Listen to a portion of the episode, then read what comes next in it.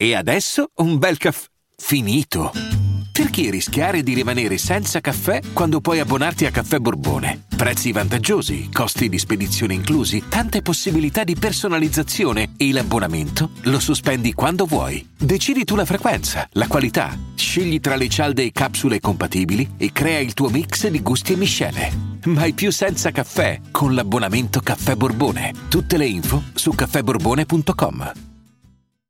Ciò che troverete al fondo di questa storia terribile, scritta molto tempo fa da Edgar Allan Poe, è uno degli impulsi più primitivi del cuore umano. L'istinto di commettere azioni vili, crudeli, sciocche, semplicemente perché non dovremmo commetterle.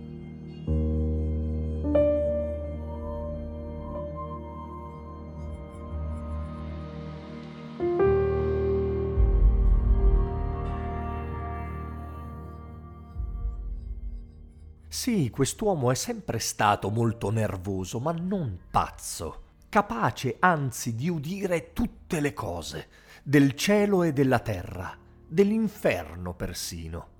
Non certo un pazzo.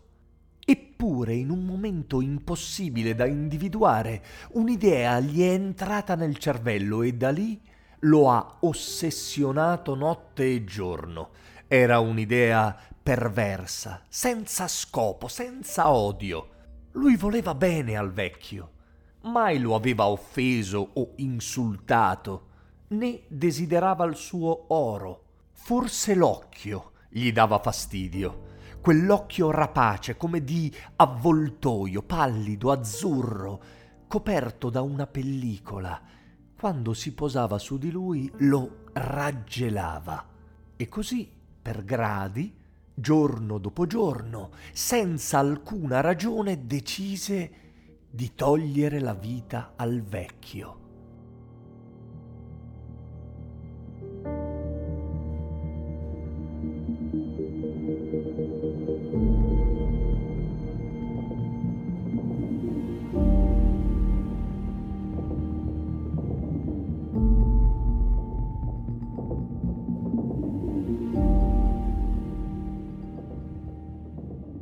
Per sette notti l'uomo ha socchiuso la porta lentissimamente e solo una volta dentro ha fatto uscire da una lanterna quel po' di luce che illuminasse fiocamente il viso del vecchio, il cui occhio però era chiuso. Pertanto non era stato capace di portare a termine le sue intenzioni, poiché non era il vecchio che incendiava la sua rabbia, ma quell'occhio maligno che non riusciva a vedere.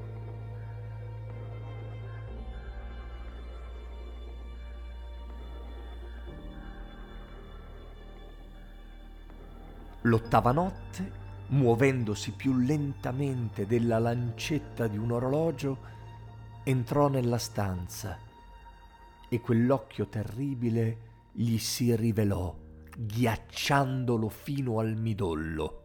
A quel punto iniziò a sentire il battere del cuore del vecchio crescere, crescere, crescere, fino a terrorizzarlo, senza che però muovesse un muscolo.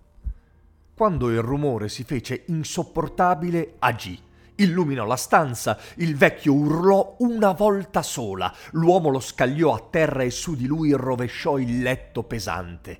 Per alcuni minuti il cuore ancora si sentiva, poi cessò. Il vecchio era morto. Con un'accortezza non certo da pazzo, occultò il cadavere sotto alcune assi del pavimento, riordinò la stanza e verso le quattro tranquillo, accolse alla porta un paio di funzionari di polizia chiamati da un vicino che aveva sentito i rumori. Con una sensazione di potenza li fece accomodare, parlò sereno, con un respiro calmo. I poliziotti si fecero convincere dai suoi modi, sedevano tranquilli ed ignari sopra le stesse assi poco prima divelte e riaccomodate. Discorrevano del più e del meno senza fretta né sospetto, quando all'improvviso l'uomo sentì come fosse un orologio avvolto dal cotone un ticchettio lontano, come fosse il battito di un cuore.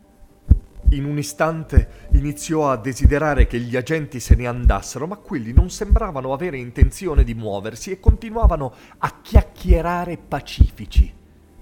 Il battito aumentava, aumentava, aumentava. Lui si faceva pallido, tremante, la gola si fece secca. Un tremore iniziò a scuoterlo dai piedi alle dita delle mani. Ad un certo punto il rumore gli sembrò un frastuono e non riuscì più a trattenersi dall'urlare. Si alzò, gridò: Smettete di fingere, mascalzoni! Confesso il delitto, sollevate queste tavole! Il vecchio sta lì, lui e il battito del suo maledetto cuore.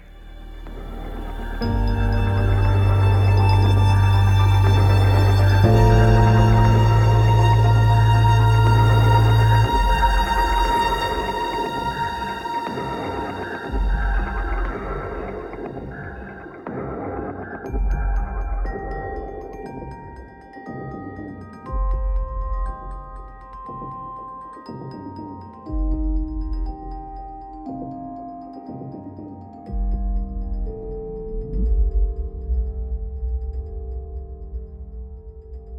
Io sono Simone Repetto e questo era Storie Notturne. Se vi è piaciuto questo episodio, se in generale vi piace il mio podcast, parlatene in giro, fatelo sapere, diffondetelo. È un podcast che vive unicamente di passaparola, quindi i vostri racconti, la vostra pubblicità, se naturalmente vi piace, sono fondamentali.